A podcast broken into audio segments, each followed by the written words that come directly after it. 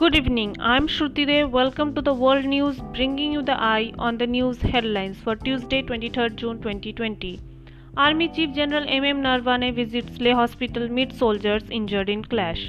India must be on guard against a Pakistani attack.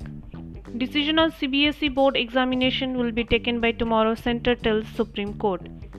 In late night hearing, Gujarat High Court refuses to quash stay on Rath Yatra. Pregnant Zamia student Safura Zargar arrested in April in Delhi riots case granted bail by High Court. Tea seller's daughter Anchal Gangwal flies high, becomes Indian Air Force officer. Patanjali launches COVID nineteen medicine, claims one hundred percent recovery within three to seven days. B J P Congress paw with each other on India-China standoff. India-China armies agree to cool down situation. C R P F jawan two terrorists killed in encounter in Jammu Kashmir's Pulwama.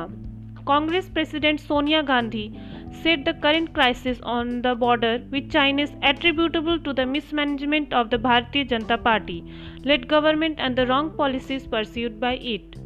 The government has decided that Muslims from India will not travel to Saudi Arabia for Hajj twenty twenty after the kingdom conveyed that the pilgrims should not be sent this year in the wake of the coronavirus pandemic, Minority Affairs Minister Mukhtar Abbas Naqvi said.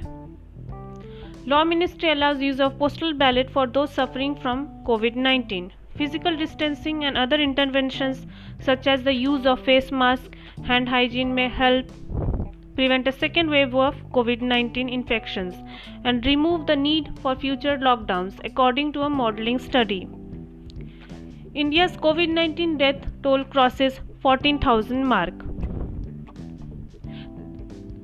Take care and have a nice day.